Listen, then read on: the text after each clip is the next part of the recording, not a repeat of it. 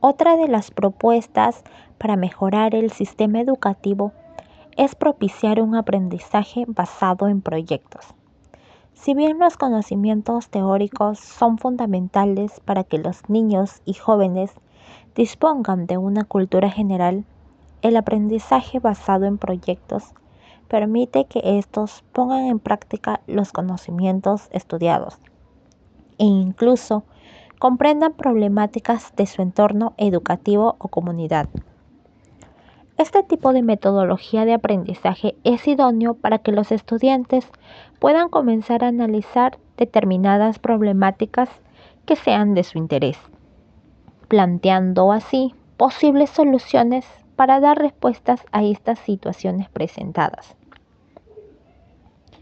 Otra propuesta consiste en reformular la manera de evaluar.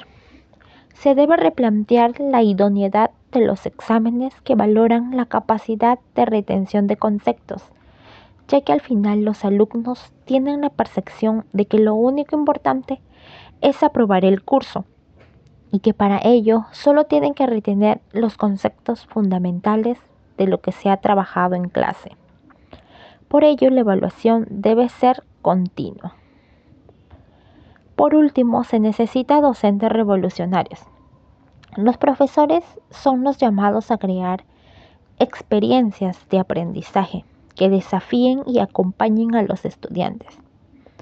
Para lograrlo se recomienda formar comunidades de aprendizaje, aprender nuevas habilidades y desaprender otras. Asimismo, incorporar nuevas estrategias que les permitan poner a los estudiantes al centro del proceso. A nivel de gobierno, se debe revolucionar la formación inicial y el servicio de los docentes para garantizar el perfil requerido y mejorar los procesos de la carrera pública magistral. El incremento del gasto remunerativo debe priorizar que los docentes cuenten con las horas suficientes para asegurar un trabajo colegiado.